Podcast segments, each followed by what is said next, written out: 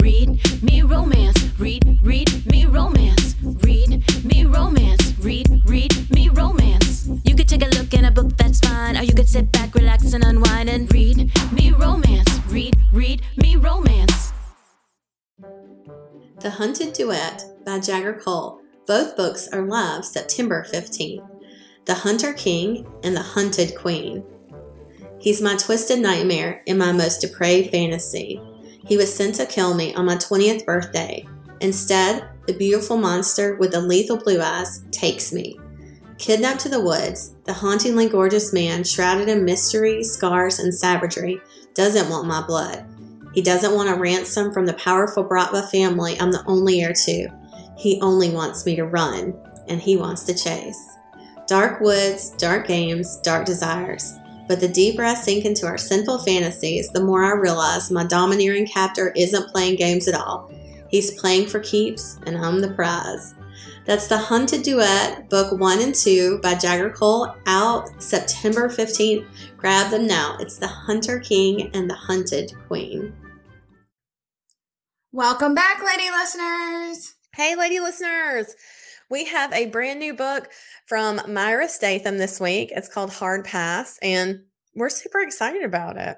Mel, especially because she's been binging Myra for the past two weeks. I have. Because Yeah, so that we're- football book came out, and I was like, oh, I'm just going to read this because the series was called Obsessed Alphas. Mm, What more do you need to be told? And the That's warning it. was like, Stalker, stalker, stalker. So I devoured that one. And then I got a Mhm. teaser for the next one, for the, the Mhm. next chapter. And immediately he's stalking the girl. I'm like, this is great. I'm here Yep. for it. That's awesome. She is so incredibly nice over emails when I talk to her. She is so sweet. She She's so like- sweet that Leah screenshots them and sends them. I know. I'm like, I'm look how nice she is. But I did the football books and then I was scrolling through her books because she has so many. She actually Yeah, has a lot. a so I was like, yeah. Just kind of scrolling through and clicking through. And I randomly came across an older one. Let me see when this one came out actually. 2017. nice. So what caught my um, attention? It was called Something Worth Saving, and what is Mm. very rare is a Oh, is it a marriage. Yes. So oh man, that's tough. It was very well done. Oh yeah. It was, Was it- very well okay. done because Alexa like, Riley approved then. yeah, it was very just like they got wrapped up in their lives. You know, Uh-huh. he's a Yeah, yeah. doctor and Mhm, you know, mhm. kind of small spoilers. Like she thinks that maybe he's doing something with the reception at work when really Yeah. he's just um he loves his wife. Like he is so like into work and cre- Uh-huh. treating everybody as equals Yeah. that that never even registered on his mind that this woman was being flirtatious or Yeah, staying late with him. Yeah, Like it uh-huh. was it didn't even like clock Uh-huh. to him yeah. until another doctor was like, you know, that receptionist is saying shit. And he's like, what? oh my gosh. And then so- scandalous. But you see, he does, he says, like, what I found so Mm-hmm. relatable and it made me think was sometimes in your marriage, I think you say things and you don't realize how they come off. yeah. Like, there was a moment and it made me think hmm where he was like, Oh, we don't need to be eating that. She's like, Oh, I'm just gonna grab fast food. He's like, Oh, we don't need Uh. to be eating that. But he's a doctor. Yeah. Yeah. He's like, mhm. he's like, "We- oh, we don't need to be eating that junk. And Yeah. so she takes it like, I'm fat. yeah, I'm fat. That's how I would take it. Yeah, That's when he- exactly how I would take it. He's just meaning, Like, oh, he we need to be we need to be helpful. In fact, she thinks about going and getting plastic surgery. He gets like upset about it. But he's a plastic surgeon. Oh, okay. Yeah. But he does a lot of reconstruction. Okay, Like sometimes okay. he has to get called out for emergencies like car Mhm. wrecks yeah. Okay. and reconstructing people's Mhm. faces. And he's just Oh, he's like really- McSteamy on Grey's Anatomy. yeah. But he loves her and Oh, they've I just kind of gotten lost. Mhm. And then they have two adorable girls, and the girls give the dad a little bit of hell. I love And it. And it's just really sweet. Like, I enjoyed it. I was never like mad. It was very relatable in a very sweet way. I was like, okay, this is like one of the ones that really hit on some subjects, but in a Mhm. really sweet, endearing way that didn't like upset me. Wow. So what was the name of this one again? It Save- was called Something Worth Saving. That's a perfect title too. So it was really Myra cute. Was like- Statham, you were doing it. So I was like, okay, I like I like this. Yeah. So they met in like college sweetheart or high school sweethearts first year. He was like enamored with her. Mhm. But it's like I said, it's just really I enjoyed it a lot. It was very well done Mhm. marriage book, Yeah. which is really hard to find. that is hard to find, especially like specific It's hard to fucking like it. write. Yeah, it is because you don't want. I mean, especially if you write it without cheating. Mhm. Like, okay, well, what's the conflict? How do you create a conflict that you know that they can work through in the book, but Yeah. still like, you know, I, I- don't know, like, like be able to make it through something like that. You know, that it's not a detriment to the marriage, that it's not falling apart.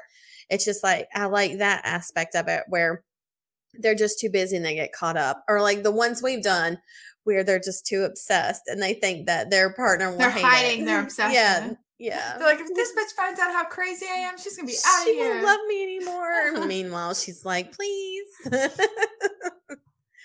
I finished up a book the other day. Did you finish it- that 36 hour book? No, no, Oh, that one take me a while. I I actually looked at. I only have like twenty one left, and I like got a little panicky, and I was like, maybe I should slow down.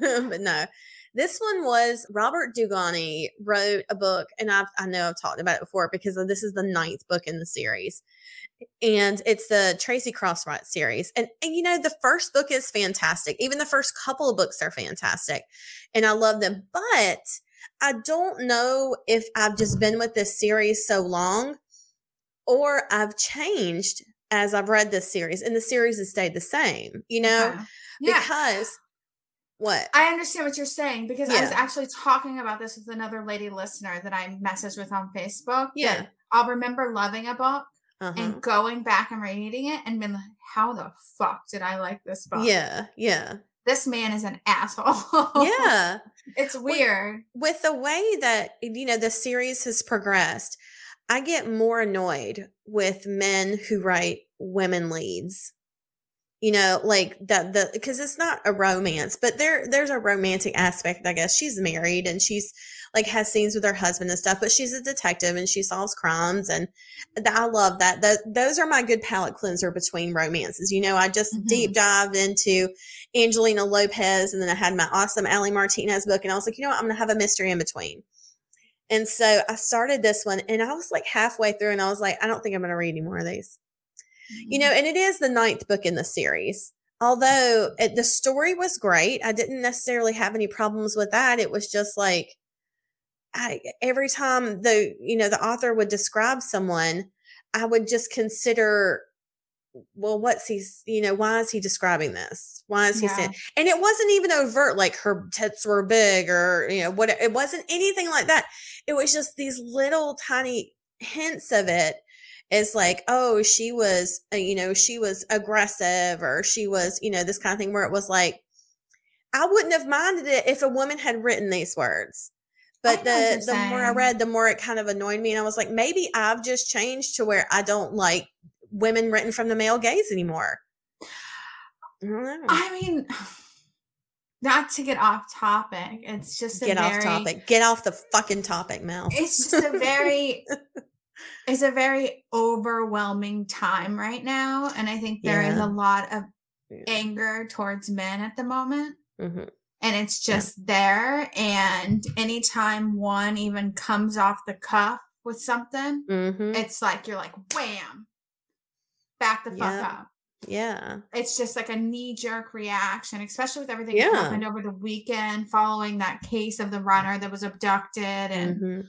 just like I'm just so sick of men describing women to me and telling me what women should and shouldn't be. And I'm and maybe I'm just so extra sensitive to it now. so I'm in that group where this runners, I got way too invested in this story. And I think it's because okay. it really caught my attention because I have run Mhm. at four o'clock. Remember when I first started running, I'd Yeah. wake up really Mhm. early before I got the kids off to school and I would Uh-huh. run my country road Yeah. at like four and five in the morning when the Mhm. sun would be very sometimes it'd still be a little dark. Yeah. So when I seen that story, it really like caught my attention. Of course. I'm sure So you was- identified with that a lot. I was like, holy shit. Mhm. And it was just just going down that rabbit hole. But then there, I got in the group because I wanted updates of what was going on. I knew Yeah. she was gone, Mhm. you know, but I wanted to see how it was progressing out. And some of these men were in this group, and their comments were stuff like, She shouldn't "Why was she running at four Yep. thirty in the morning? Yep. I've seen it. Uh huh. Why wasn't she this? Why Mhm. wasn't she that?" And She should have known better. Blah blah blah. Like, and I told Rob, I was like, this is so frustrating because I just feel like, why aren't people angrier? hmm Why aren't we angrier? Because we're conditioned to just de- to deal with it. Because we've done it for so long and nobody's pointed out that it's a problem. And now people are starting to point out it's a problem and we're seeing it everywhere. I would love to know if lady listeners out there, when was the last time I went a whole podcast without saying I hate men? Because I can't remember the last time that happened. I know I, Like, I because said it like a lot over time. the weekend, and it sucks because I have I have a great dad, a great husband. Yes, me too. son. Yeah. But even talking to Rob, and I was like, I hate men. And Yeah. he's like- and yeah. he's like, I understand. I said, you know why I know that you're born gay Mhm. in your sexual preferences because if I could choose, I would not be with a man. No fucking I would way. not pick There's it. He no was like, way. he was like, I 100% agree. I I wouldn't be with us that. either. I literally said to my husband while I was cooking dinner earlier, he was in the kitchen. We were, you know, he was helping me like we were cooking together. And I was standing there and he was like, we were talking about they're hiring somebody new for the city. He was like, Oh, you know, it's just another white man that they're going to hire. And I was like, God, I hate white men. He was like, Me too. And I was like, I know what you mean when you say that, but it's funny to hear you say that. It is. That's interesting you said that because we're getting new neighbors. And I told Rob, I was like, I really hope it's diversity. I know, right? I really hope. Like, Mhm. I'm like waiting to see who moves in next door. I'm like, Yep. on, give me something. Listen, last week at fencing, I was sitting there, and you know, at, I feel I, I will openly admit I think fencing is a rich white people sport. But I was pleasantly surprised at the diversity when we went to the nationals and we saw everyone that there. There was actually a huge Asian community that does this, which I thought was awesome. Mhm. But last week at fencing, our times have changed. So Lydia switched classes. So she doesn't go on Thursday. She goes on Wednesdays now, whatever. So this was like the first time since summer was over that we've been going regularly on Wednesdays. And we kind of hung back a little bit because she was doing some drills and was running a little late. And there, the second group that was after us, it's the girls that are a year older come in. And there was this black mom with two young black girls that were fencing. And I immediately like got up and I was like, Hey, you guys fence? Cause I was just like, I, I just thought like I, I've never seen any black people in our group, like in our, you know, like I don't want to say store, but like in our, you know, little our the fencing place that that we go to. And I was immediately like, oh my gosh, I should make friends. Like I should That- like I make was- sure that that's welcoming. I was going to ask you that when you just started to say that, because sometimes I'll see some in our community at school stuff, and I'm like, is it weird that I like want to go sit next to them? Is that being pushy? Is that not okay? Or is it I something I should do? I'm sure everybody has their own situation. You know, like some people might appreciate it, some people might not. Yeah, I don't I and there's no one answer for that. But I just know like uh, you know, and again, we were transitioning to the next class after us, so I got up so she could have my seat. So like I got up and whenever Tiara was like, "Hey, how's it going?" I was like, "I haven't seen you guys here before, but we're about to leave. If you want our chairs, don't sit that one on the end that's broken." And then we started joking, and her daughter came up to me and she saw my Harry Potter necklace, and she was like, "What's your house?" And I was like, "I'm a Slytherin," and she was like, "I'm a Ravenclaw," and I was like, "Now we got a duel." like, and she was so nice. But anyways, it's like it's one of those things where I thought like, what does it hurt to go out of my way to be to be nice, especially I see people of such a color in this that situation. I live in such a small town. It's like a sea of. We were literally pulling out of the tennis court because we've been playing tennis, hmm and I'm pulling out, and the football team is walking around, and I'm Mhm. t- in the car with Isabel. I'm like, it's a sea of just white men with blonde oh, hair Oh for the football team. Oh my God. it's like this is terrible. you know, it just, I think it's one of those things like, what can it hurt to be, you know, friendly, especially to people who, you know, think about a person of color being in your situation that's going Mhm. there to play tennis and they don't see one other black person there or, you know, Latinx or anything like that, you know, some that someone doesn't identify with anything like that, you know, and like I said, our group that's in fencing isn't super diverse. I mean, I see, you know, a couple of, you know, a little bit of diversity, but obviously not a lot. So I was just really excited when there was, you know, another family that came in and I was like, oh, wow, this is great. Like, you know, maybe if we're really welcoming, like there Yeah. can be more people from the community that come and do this too.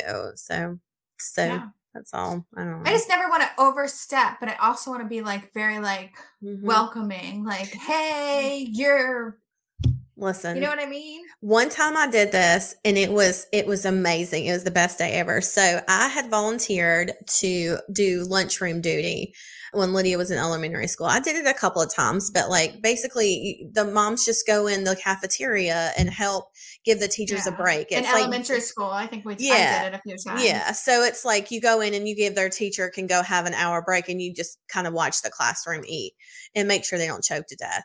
And so this was like this this is before 2020, I guess, because this was like before mass and everything. But um so we're in the thing, you know, in the cafeteria and I didn't know any of the other moms and there was like two or three black ladies that were standing together and like talking and stuff.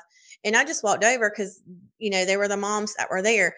And then I was like, yeah, hey, how's it going? They were really nice. They were like, hey, how are you? You know, just kind of small talk. And then we see this other mom, this white lady who's like a Karen, who is going up and down the aisles and telling the kids what to do. Like, put your cups on red. Y'all are on red. No talking. All on red today. And one of the ladies looks over and she was like, oh shit, Miss Boss is here. I'm died. She called her Miss Boss the whole time. And I was like, I've come to the right side. Those ladies, we talked so much shit. It was amazing. I love I was it. like, yeah, I, I definitely chose the right side of the cafeteria that day. Miss Boss. I can still picture that woman in my head, like yelling at those kids. But anyways. Um, so yeah, so I watched um I also wanted to update too. I watched the new um 365. There was part three Oh, that okay. came out a couple weeks ago. So and, and I How guess, was like, it? So that I guess they released part two and then they released part three like two or three weeks later. It was they're pretty close. I actually like the third part better than the second one, Okay. but I fast forwarded through most of the sex because there is so it can get redundant. much of it. Yes. And it was kind of like, you know, it was sort of a little repetitive. Like, okay, they're, Because I they're think- still fucking. I think the problem with a lot of sex in a movie Mm-hmm. is and the difference between in a book. Mhm. In a book, you're getting inner monologue. Yeah, you see it differently too. Oh, yeah, and you hear what they think. You're yeah. hearing the Mhm. dirty thoughts and how he's seeing her, and he's like, "Oh, I Mhm. love this," and Mhm. we can't get enough of her. Which they can't vocalize all of that, but you can Yeah, have yeah. paragraphs and paragraphs of those Uh-huh. inner thoughts, which are very like, "Oh, I'll eat this up." Yeah, yeah. But I could see that too because, like in a movie, it's like almost being alluded to is ha- the tease is half the fun, you Yeah. know, in a movie visually. I think. But um, there was this one scene, and then a little spoiler if you haven't watched it.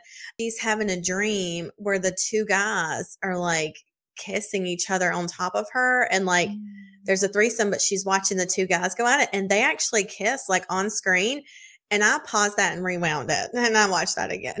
so th- I didn't think that would be hot, and it was so hot. You know, as I've gotten older, I've been in more to the male, male, female. hmm I used Yeah. to just want the male, female, male. Okay, yeah. But there's something about, I think it's that deep connected friendship hmm that the males Yeah. have. And then, then you're at kind of the center of it. hmm But the friendship is so deep that those lines don't matter. It's like you guys are Mhm. all really in this relationship together. Yeah. hmm That it makes it, I don't know, it makes it seem more special to me. No, I get that. I like that too. Yeah. No, I totally understand that. So the plot was a lot better. I thought it was really good. It was still a cliffhanger. and there's going to be a four. I don't know if there's going to be more beyond that or not. I really hope they don't keep stretching this out. So I don't know. I do think like even when I read a book, I think about three sex scenes that are full out detailed is probably about the max I'll read without kind of skimming a little bit. Yeah. Unless it's like something really it's like some kind of acrobatic feat that's happening and I'm like, how did they do that? you know? Sometimes you'll come up on something new or that's not Mhm. often. You're like, oh, he's Oh, ass eating. we I don't get read that, often. okay, so I'll go ahead and read this one. Oh no, I'm telling you, right? Woo, I know. Um, let's You know talk what- about. Oh, do what? gonna No, no, go I was ahead. gonna say I've been watching. Um, have, I think I talked to you about it for a second, maybe. For I'm not usually into the crime documentary shows, YouTube, Oh, yeah, uh-huh. podcasts. Yes. I've been watching Adventures with Purpose on YouTube. uh-huh. I've never watched anything on YouTube. I've never heard life. that. I've never heard of it. When you were telling me, I was like, I don't know what that is. They like it is so fascinating. But what's so fascinating about it, even though these men are married, so I have to be these men go out and they solve cold cases, but you know where they came from? So they only search for people who went missing with vehicles. Oh, okay. So if you went missing and your vehicle is missing and Uh-huh. nobody can find it, that's what Mhm. they specialize in. And this main guy, Oh, like vehicle forensics or something. well, he Mhm. says there's only three places a vehicle is going to be. Mm-hmm. It's going to be in water. Mm-hmm. It's going to be smashed down, which is usually very easily tractable, uh, Mhm. trackable, Mm-hmm. or it's going to be buried. Not easy. Yeah. So he's like, usually it's in water. And that's what they do. They do solar things. But these guys is actually one of the main guys. The reason he got into this is because he's like the best tow truck driver in the world. what? That's Yeah. weird. So he like, and you'll see him do it. You guys can subscribe to it on YouTube, Mhm. Adventures with Purpose. They've solved like 26 cases in the last two years. Holy shit. So they solved that missing 16 year old girl. Okay. Did you hear about her? No, uh-uh, missing from the party. She's been missing for two weeks, and Oh, they wow. scorched all these lakes or whatever. Uh-huh. And they get there. Adventures with Purpose gets there, and they're like, "We usually don't do cases this fresh, but we'll look." So Uh-huh. they usually solve like 30 year old cases and stuff. Yeah. So they get there and they're like, well, we really, they had this party on this dock area, like right Mhm. there. And they're like, we really searched this lake. But there's like three other lakes around. I think it's in Utah and the lakes are gorgeous. So they Mhm. go out and they search all these three other lakes. They don't see nothing. Okay. Then they're like, we're going to search this lake because no lake is searched unless we searched it. Mm-hmm. These motherfuckers drop in the water. Bam. Uh-uh. They Like found it like that. Oh, no I mean, way. like instantly, like I can't believe the cops didn't find this car. Holy How shit. like right there it was. Oh, But it's just interesting to show because they get into it with the cops a lot. Mhm. Like the cops get mad because they're looking like one quick one was a guy went off of a ice like a bridge. He went Mhm. off and they know he went off and they can't find the car. So they get out there, they're looking for it. The cops get mad because they get out there on the river and they're like, get out of here. We're this is our crime scene. So they pull Mhm. off to the side. The cops are looking around, can't find it. They go to lunch. They come back over. They find the car in two seconds. Oh my They, God. they buoy the car. So they drop what they call buoys. They do these magnets Uh-huh. get them to six of the sides of the car. Yeah. And the cops show back up and they're like, get your magnet off. We're doing this. So he pulls his magnet off and they go back over, which they could see where they were.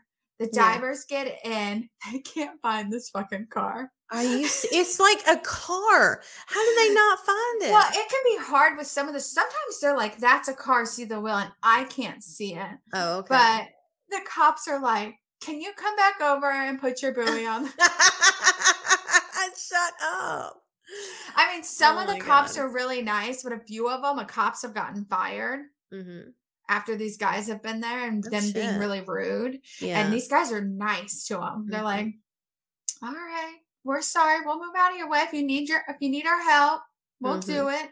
But what's interesting is the main guy, he's rough. He's got a beard, the tow truck guy. yeah. he is good looking and he's like smart. Like they oh, that's a dangerous combo. and so like they're but he's just like so smart. Like he's sitting there, he's going down the river. They're looking for a woman who went missing with her kid in Mm-hmm. her car like 20 years ago and they're going down this river and he's like because he's such a truck truck drive driver Mhm. he's like going down and he's like look at that guardrail and you kind of it pans over and he goes that guardrail is only 10 years old. Look at the the bolts around it and how it's rusted. Said if that guardrail wasn't there what would somebody project it off of there? And he literally mathematically does it Oh my like god. he like one time they get down and one they're trying to find this kid's car he gets down Mhm. there they're talking to the mom and he's like if this car went off here because it's this kind of car it's going to Mhm. float for two to eight minutes it's going to go 40 yards out and it's going to sink oh wow. like okay so they start setting up and he goes out and the mom like turns around she's like what's that and the guy turns around and he's like he found it it was literally five minutes and this Oh car's my been missing for like four years Holy shit. that's how like So what does he do? Like, well, so the car though, is it like he's finding the people too? Yes, he's finding the people. Oh, So sometimes when you're actually in, like he's searching for someone, Mhm. they'll find other vehicles, Mm-hmm. and sometimes he'll, if the windows aren't open, mm-hmm. he can't clear them, so he has to call the cops. He's like, "This could be a crime scene. Do you want? Yeah. We'll pull it out of the lake for you if you want, but Yeah. you have to open it.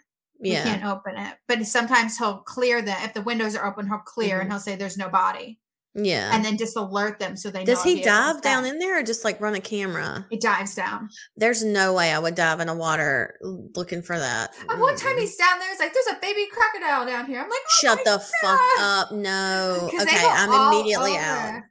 I'm gonna have to watch this. though. This sounds really cool. Th- it just sounds it's very fascinating to watch them, and it's not even just about. I mean, I get excited when they find the cars of the people they're looking for. They don't Mhm, always find them, but they find a lot of them. Just their process is interesting. Just mhm. listening to him talk, and I'm like, this. I don't know why I find it so hot. Have you ever no, seen? I the- do. I like that. Have you ever seen the show Ice Truckers? It was on years ago. yeah. ago. Oh, yeah. I used to love that kind show. of have that feeling to it, where they're kind of okay, like gotta watch that. badass, Yeah. doing this heavy lifting. Like Mhm. the cops show up, they don't know how to pull this out, and he's like, "Do you want me to pull it out? Do you want me to get a crane? Do you want me to do that?" and he can like he can do it. That's he's like he's like the car is gonna lift like this. It's gonna flip this way. So I need you to turn this. I'm like I don't even understand what you're saying, but this is hot. You're just so smart. yeah, I'm definitely gonna have to check that out now immediately after we're But finished. inter- but here's the great thing. I will say this. I'll link it in the show notes. But Mhm. it does cost twelve dollars a month to subscribe to their stuff. But oh, they Oh, have okay. tiers. It goes from twelve dollars all the way up to 150. All the tiers are the same. Okay. It's just a matter of what you want to donate. support? Oh, okay. because okay. they do not charge anything. Oh, wow. Okay. So when they offer to pool the vehicles for the families, the police departments, uh-uh. all the stuff they No do it all for free. So that's how they These make their men money. can stay. These men can stay. I like. so that's stuff. how the YouTube and the subscribing, the Yeah, twelve dollars mhm. a month, is how they pay to be able to do this full time. They're constantly traveling across the United Now, are they on YouTube TV or just like I guess regular YouTube? I don't know. It's just I YouTube. I, know. looked. At, I watched it up on my phone, but after they Okay. found that missing teenage girl and they Mhm. found her so quickly, Yeah. I have a feeling that the YouTube thing's going to come to an end. Yeah, and they're gonna go And like Netflix or something. You? Somebody's going to pick them up. That sounds like a Discovery Channel show Yeah.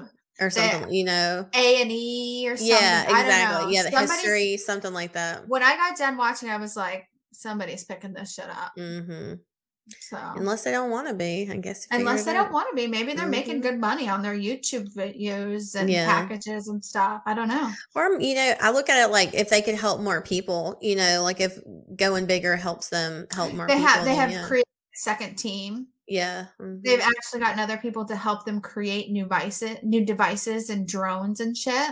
Like That's other companies have come and chipped in to find these. that's really cars. cool. That's such a great cause too. It's just interesting, and they're solving these cases of people that have been missing for like thirty fucking years. Damn. Mm, I'm gonna have to check it out. All right, let's talk about Myra Statham before we have before we send you guys into the first installment. So I'll read you her author bio and then the book bio that you're going to hear. It's called Hard Part. Um, Myra Statham is a contemporary romance author. All her books to date can be read as standalones and do not have cliffhangers. On in her free time, she loves reading and hanging out with her family and friends. That's her quick little blurb about herself, which I love. The book bio is Damian Benitez and Paz Alva blurred the lines of friendship with one passionate night.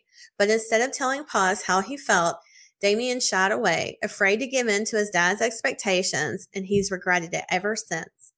When his dad dies unexpectedly, Damian returns to his hometown of Desert Rose, California. He's planning to stay and open a barber shop with his brother and cousins. He's he finally has something more to offer Paz than following him following him from army base to army base. He knows he has his work cut out for him, and if she's going to give him a chance, but he doesn't mind. Anything worthwhile takes work. The hard part in life usually leads to the sweetest rewards, and he's more than ready to lay his heart on the line. I think that's Mm. romantic. It's like Um, launching a whole series. from what I Yes, this is awesome. Like I love she included all this on here. She said the ebook and paperback of the book you're about to listen to, Hard Part, both the ebook and paperback contain bonus material. This book kicks off the beginning of a new series. Hat Trick Barber Shop is the name of it. The next book in the series after this one is um, September 22nd, and it's titled Clean Cut. Then High and Tight comes out October 13th, and Taper Down October 27th. She's got like all these dates. Like all I don't know how she does this in the show this. notes. Like I just She's clicked the whole series for you guys to be able to click in to see it Mhm. all. And Awesome, then ready to go. the new one she has out that's currently right now before this one is um stalked by the quarterback that Mel was talking about earlier and stalked by the tight end. Tight End just released yesterday, real time. So this is last week for you guys. And the series will continue early 2023 with Stalked by the Wide Receiver and Stalked by the Coach. She said it was one of those books that was going to be a standalone and it kind of became a series because I couldn't help myself. Um, her giveaway Mhm. this week is a signed copy of Hard Part and a $25 Amazon gift card. So make sure you go enter to win. That's it. Let's do it. Let's send you guys in. We'll see you on the other side. Bye. Bye. Two for the Show by Skye Warren. Pregnant, alone, and heartbroken. The only thing Ava Morelli knows for sure is that she wants this baby. She learned how to depend only on herself a long time ago. The father, however, he made his position on marriage and children very clear. Finn Hughes has fought his fate for years, but it's finally catching up to him. Duty took away his choices. How can he hope for forever? He already knows how this ends. There's only one thing worse than having a family losing them. Welcome to the Midnight Dynasty. The Warren Morelli and Constantine families have had enough bad blood to fill an ocean, and their brand new stories will be told by your favorite dangerous romance authors. That's two for the show by Skye Warren. It's live September 13th. Go grab it. Hard Part Hat Trick Barbers by Mayra Statham. Read for you by Hector Carrillo. Blurb Damian Benitez and Paz Alva blurred the lines of friendship with one passionate night. But instead of telling Paz how he felt, Damian shied away, afraid to give in to his dad's expectations and he's regretted it ever since. When his dad dies unexpectedly, Damien returns to his hometown of Desert Rose, California. He's planning to stay and open a barber shop with his brother and cousins. He finally has something more to offer Paz than following him from army base to army base. He knows he has his work cut out for him if she's going to give him a chance, but he doesn't mind. Anything worthwhile takes work. The hard parts in life usually lead to the sweetest rewards, and he's more than ready to lay his heart on the line. Prologue Damian Benitez I'm home. I smiled at the text as I slipped it back in my pocket. Who got you smiling like that? My cousin Santos' voice perked up and I could feel my brows bunching together. What? I asked, pretending I hadn't heard him in hopes to either find a way to change the subject or earn some extra time. You heard him? Sergio, my younger brother, chimed in, and suddenly I was seriously aware I had three sets of eyes on me. My brother and two of my cousins stared at me from over the bonfire we'd started in the backyard of our childhood home. Paz? I swallowed, knowing I was going to get shit from them. She's home, I shared. She'd just been over for dinner, but had to leave early since she had to work in the morning. She texted you she got home? Santos asked, and I turned my attention to him as he took a healthy drink from his beer bottle. Santos was the clean cut one of the four of us. Where the rest of us were inked up and looked like the bad boys fathers warned their daughters about, he looked like the boy next door. Yeah, I confirmed. So I know she got home safe. I shared, and I watched as Santos' lips twitched slightly. You asked her to do this? Jesus, the guy was like a dog with a bone. She does it all the time. For the last, fuck, I didn't even know how long. I shrugged, trying to sweep the whole conversation under the rug. So, what do you think about the barber shop? I think it's pretty important for you to change the subject, Sergio added, patting a grinning Chris on the shoulder. Hell yeah, man. So, wait, how long have you and Paz. Me and Paz what? I cut him off, my face emotionless as I attempted to ignore the knot at my throat. You know what, man? Don't act brand new, Santos laughed. Paz and I. Fuck. We're just friends. The lie slipped past my lips easily. Something I'd had to tell them countless times over the years. So many times I'd almost grown to believe it as I had pushed away what I had felt for her. Until last year. I'd come home at Christmas time and suddenly I couldn't deny what I felt because shit had changed.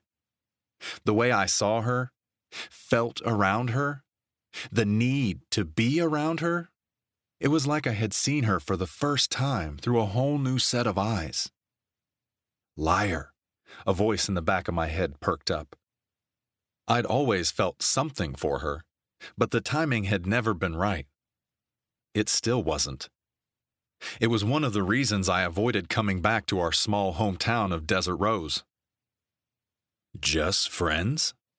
Santos repeated, and he shook his head.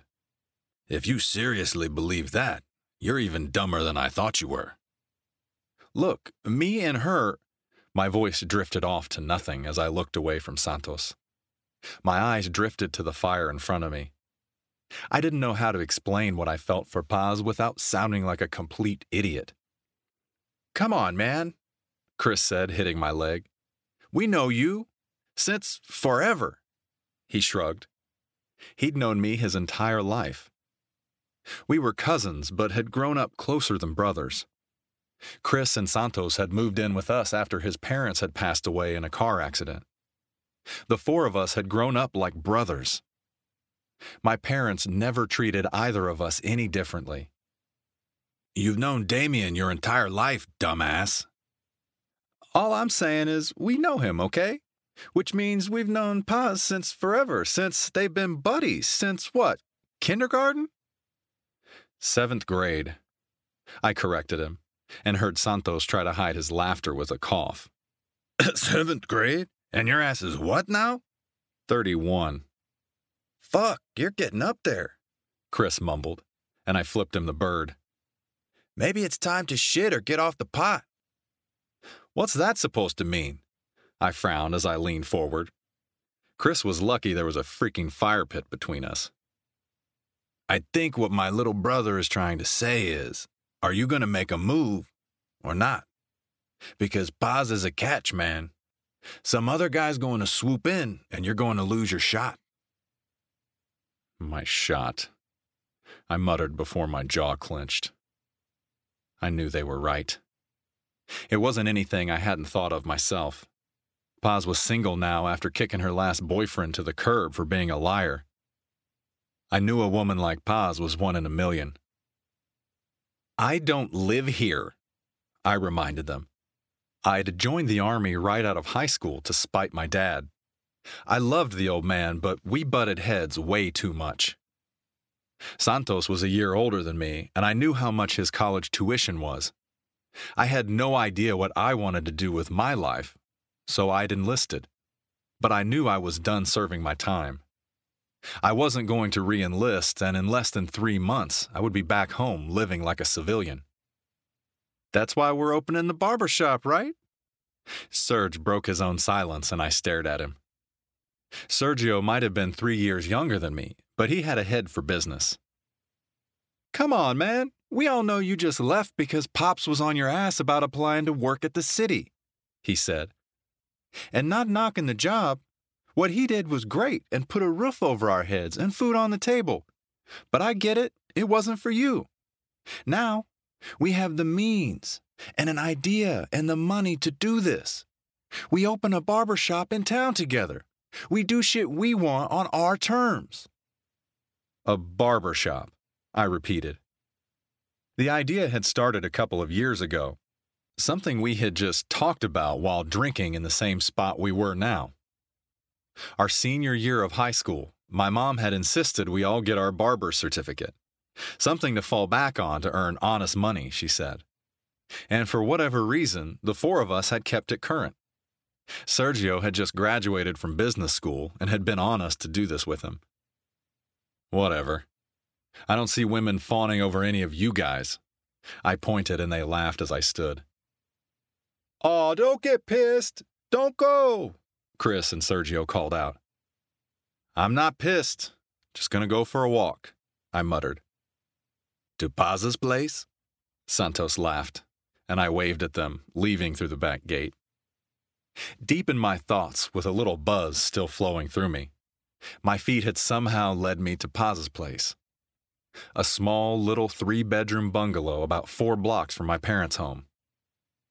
Someone else can swoop in. Chris's voice played in my head. I'd been thinking that same shit every day since I realized my feelings. I was in love with Paz Alva. I stared at the little house with the teal door and swallowed hard. What did I have to offer her? If I knocked on her door, I knew there was no way I would be able to stop myself from kissing her.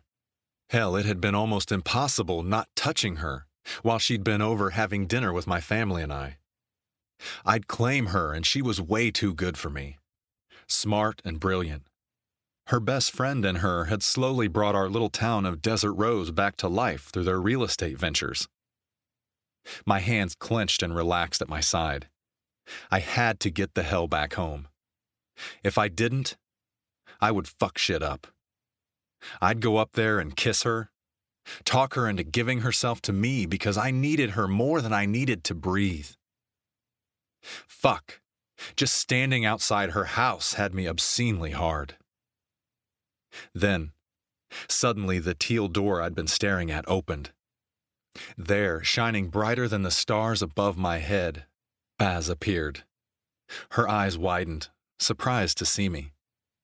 But when she smiled, obviously happy to see me, I knew it was too late. It was time to shoot my shot. Paz Alva. I blinked once and then twice, trying to make out if he was really there. Hey! I stepped out of my house, down the two steps of my front porch, only stopping mere inches from him. What are you doing here? Did I? My voice died on my tongue when I caught the intensity of his dark gaze. What's wrong?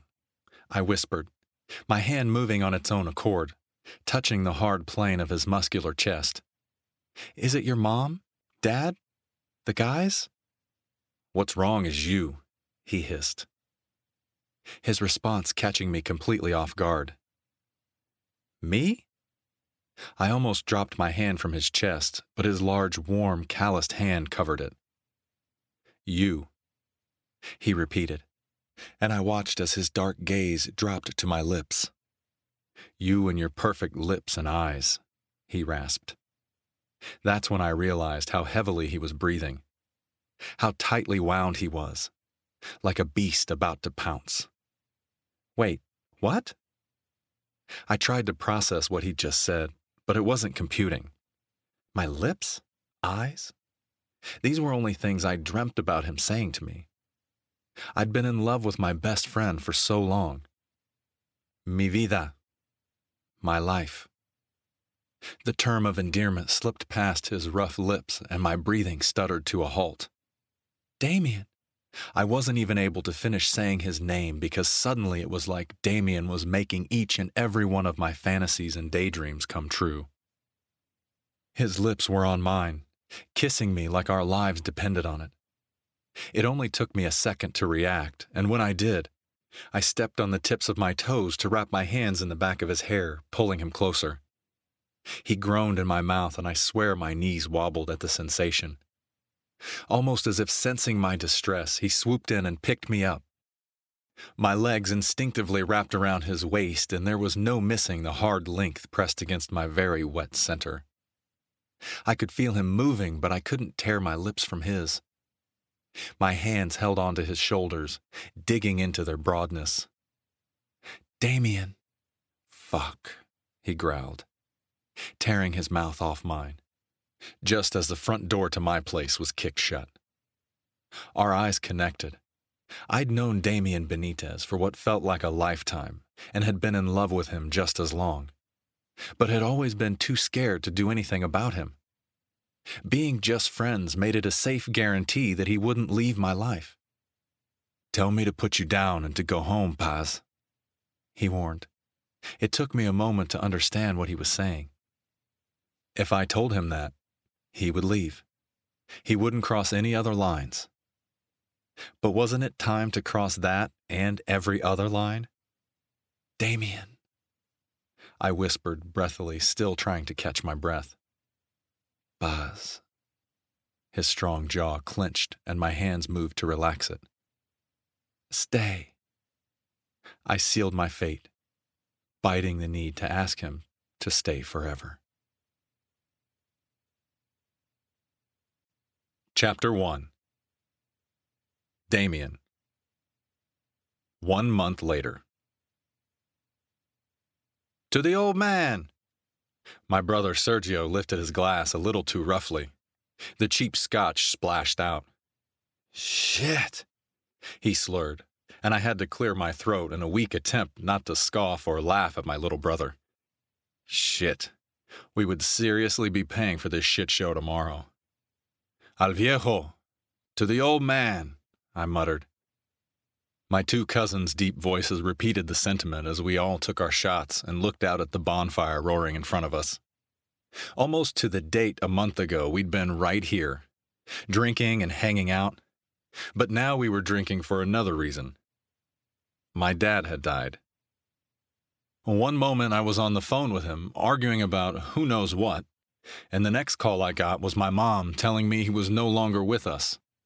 Just like that in what felt like a blink of an eye. And to top it off, I couldn't remember a recent conversation when we hadn't been bickering with one another. Life was a bitch.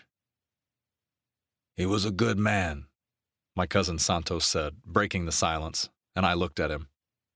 A year older than me, he had always thought my dad had hung the fucking moon. But I got it. My parents had taken him and Chris in when their own parents had passed away in a car accident. Being raised as brothers had been easy. I loved my cousins and brother, but being the oldest of four in a Mexican American family hadn't been easy, especially when the old man and I had been too much alike. We really gonna do this? Santos asked, and I felt my lips twitch upward. Hell yeah, we are, Sergio cheered a little too loudly. I winced as I watched my little brother take another swig. I think Dad would have liked us doing this. To family, he toasted. His gaze was hooded and his body swayed a little too much. Family, we all repeated, and I reached over and took the bottle from him. Getting drunk was one thing. Drinking so much we needed to take him to get his stomach pumped was a whole other. You've been quiet, Christian remarked, and I felt three sets of eyes on me. I'm fine, you don't sound happy. Sergio swayed closer, and I reached out to stop him from falling. Jesus, he had always been a lightweight. I mean, not happy, happy. None of us can be right now with Dad, but you know what I mean. He was close to falling off the chair, and I pushed him back on. I'm happy, man. I patted his back, and he nodded with a cheesy grin as he sat back and got comfortable. I glanced over and met Santos's gaze. Out of the four of us, Santos and I were the closest. Maybe due to our age or both of us being the oldest. Whatever it was, we were tight. The last time I had been around the fire, I had too much to drink. Liar. I'd been buzzed, but I'd known exactly what I'd done when I had found my way in front of the small bungalow with a teal door. Maybe a little lust drunk when I'd kissed my best friend, but in the light of a new day, I'd been stone cold sober. I'd known what life would be like, and I was excited for it. Until I got home and my dad started in on me. He'd somehow guessed I'd been with Paz, and he was all but ready to order the wedding invitations. He'd gotten my head, and I'd fucked up. Not wanting to live my life the way he'd wanted me to. Pride, too stupid and pig headed to see straight. I'd fucked up my chance. A month since I hadn't spoken to Paz had gone in a blink of an eye, and fuck that killed. Especially now my dad was gone. I was clear minded enough to know I had to do something, and soon, or else regret would become my middle name. It was too late to mend shit with my dad. But maybe, just maybe, it wasn't too late to fix things with Paz. Everything about that night was fresh in my head. The way I'd taken her, got lost in her body right in her living room floor. I rubbed the spot over my heart at the memory of her. Any time Paz Alva crossed my mind, an ache grew. Not just lust, but a literal yearning. I missed her. I'd fucked everything up a month ago. Chris strummed his acoustic guitar and Sergio started to sing some old song. One of my dad's favorites. After laying my dad to rest today, we deserved to burn off some steam. You really okay, man? Santos asked as he scooted a little closer, his voice soft enough for it to be for my ears only. About hat trick barbers? Of course. I shrugged. I don't know about the name, but it's good. Hat trick, you know? We're all taking our shot. He reminded me, and I stared at him seriously. A hat trick makes three goals. It's four of us, Santi. I pointed, and Santos coughed his laughter away. It's going to work, he assured me, but all I did was roll my eyes. Whatever, I muttered. I'm excited about it, I answered honestly. What about moving back to Desert Rose? I was coming home. Fuck. Desert Rose? I mumbled. It's home, right? I shrugged, taking a healthy swig, wishing I would have sprung for something a little more expensive before handing the bottle of scotch to him. Home, he repeated as he took his own drink. You know who I saw at the funeral today? The whole fucking town was there, I said under my breath. My dad had been a popular guy. We might have had our issues, but I knew my pops had been a good man. That had been evident with the number of people who had showed up to be there for my mom as we had laid him to rest. My mom. I swallowed hard as I watched the fire. Her grief was a palpable being. Not that she thought we could see it. She'd been fighting tooth and nail, trying so hard not to be sad around her boys. Paz? Her name had me sitting up as I met my cousin's gaze. Santos' hand patted my back. Yeah, that's what I thought, he muttered, and I scowled. Excuse me? I asked defensively. Nothing, man. Santos shook his head. His inked fingers grabbed the bottle again and took another drink. What happened last month? Shut up, Santos. I warned, but we'd been drinking too much. Nothing. Nothing, huh? Okay. She was looking good today. You mind if. I'd never hit my brothers or cousins. Not once. We'd roughhoused as kids or wrestled, but I'd never struck one. Between the long week, exhaustion due to lack of sleep, and tidal wave of emotions, not to mention the alcohol in my blood, I grabbed at his shirt and lifted my other hand up, ready to smash it into his smug face when the asshole started to laugh. He coughed before patting my face with his hands. I knew it, man. He shook his head as I dropped my hands and I breathed in through my nose. Paz is off limits, I growled as I stood, my hands in tight fists. Chris stopped playing his guitar and I knew they were all staring at me. Probably thinking I had lost my fucking mind, and who could blame them? I had. Paz had always done things to my head, but it was worse now. You know she's. I pointed at him and jerked my head. I don't want to hear it. I gritted through my teeth.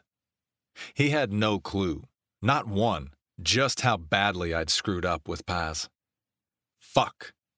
I rubbed my face and tried to relax my shoulders. I'm gonna go for a walk. Don't burn the house down, I muttered as I turned and left through the back gate of my childhood home. I walked, trying to push away the thoughts swimming in my head. It wasn't until I stood in front of the house with the teal door that I realized where I'd gone to.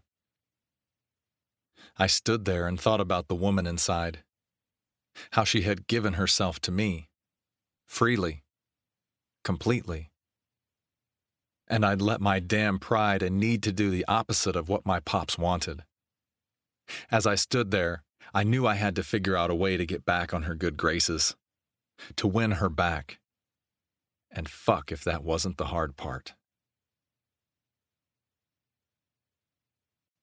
Chapter 2 Paz I looked around and smiled I knew in my gut this was the right place for the Benitez boys. The foot traffic in this area of Desert Rose was amazing and completely underrated. I was positive this would be the next area in the city to flourish. Perfect for the barbershop they wanted to open. I'd grown up with the Benitez boys, well, men now, always at their home all through high school, having been tight as thieves with my best friend Damien.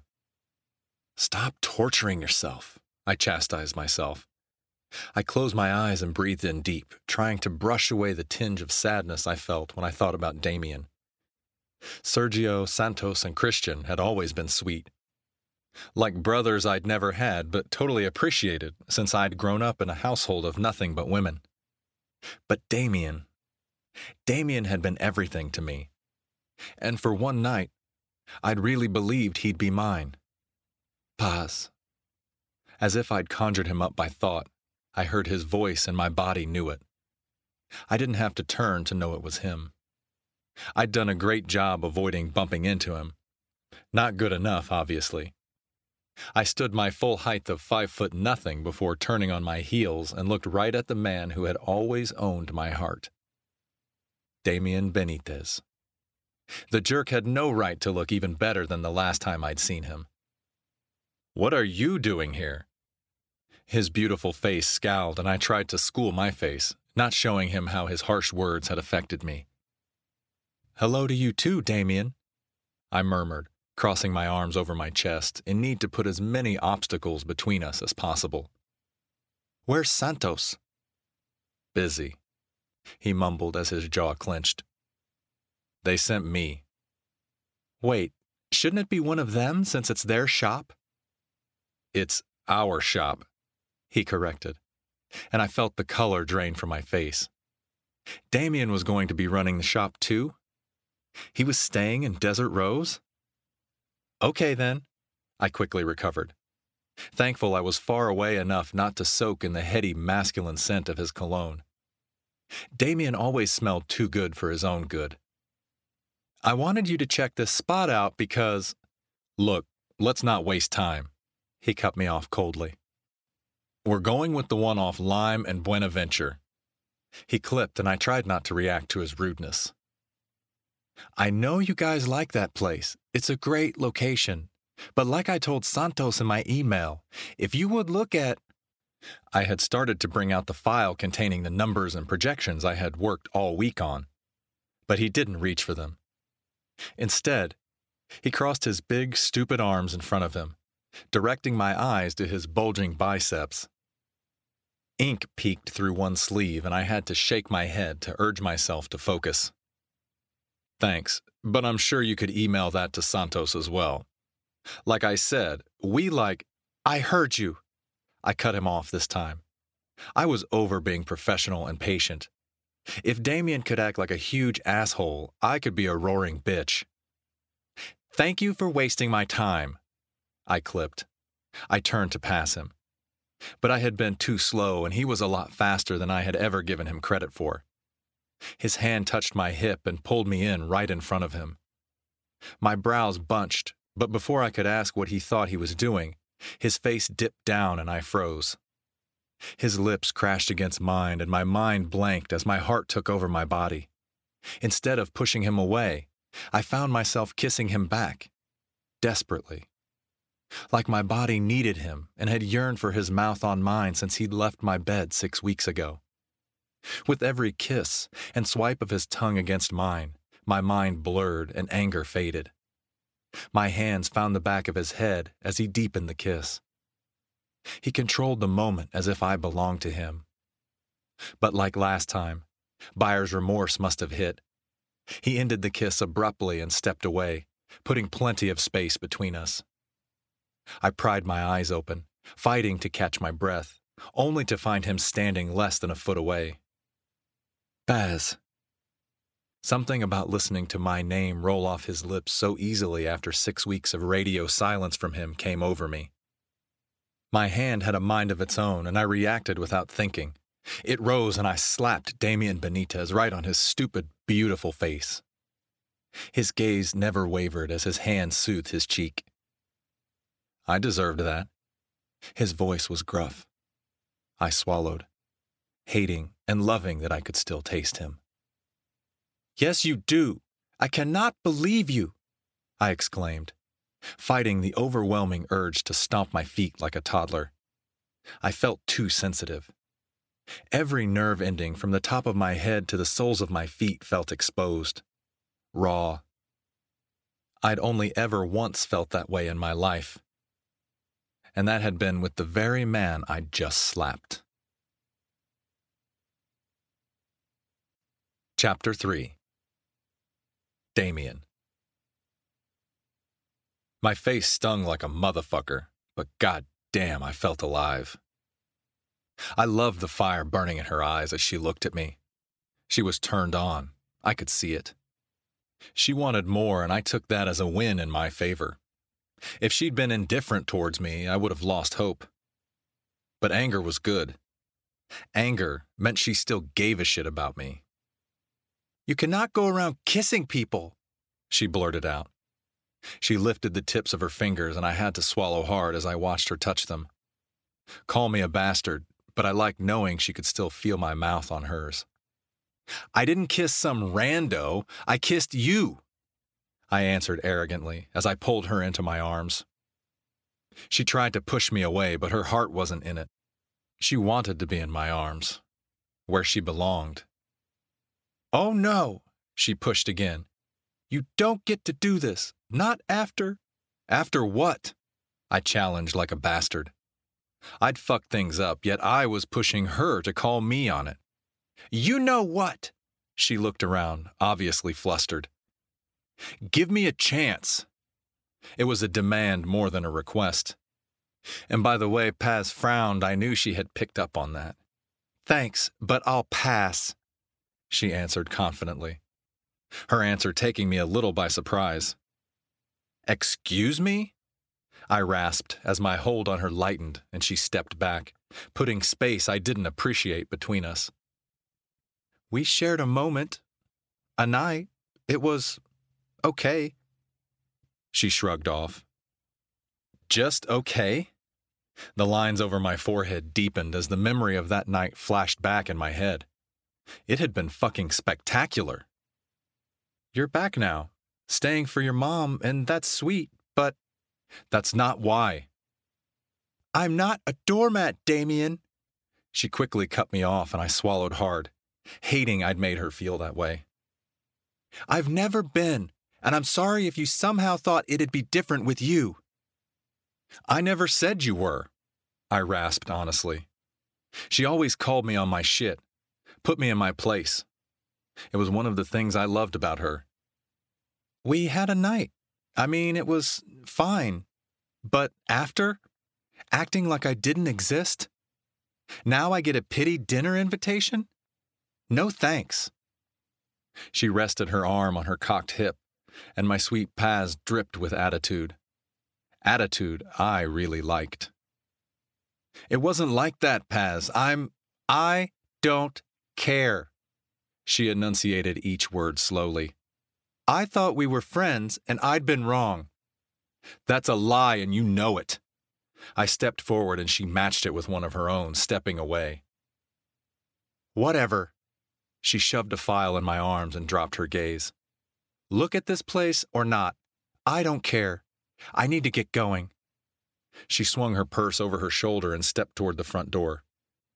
And there it was. A side of Paz I had never seen. Cold and meticulously professional as she politely sent me to hell. Why the hell did I find it so fucking hot? All right, lady listeners. Thank you so much um, for hanging out with us for part one. Be sure and join us back here on Thursday's episode for part two of Hard Part by Mayra Statham. Until then, make sure you enter this week's giveaway and check out the show notes for the links to everything we talked about. Fuck your day up. Make today your bitch. Don't be a dick. Bye, guys. Read me romance. Read, read me romance. Read me romance. Read, read me romance. You could take a look in a book, that's fine. Or you could sit back, relax, and unwind and read me romance. Read, read me romance.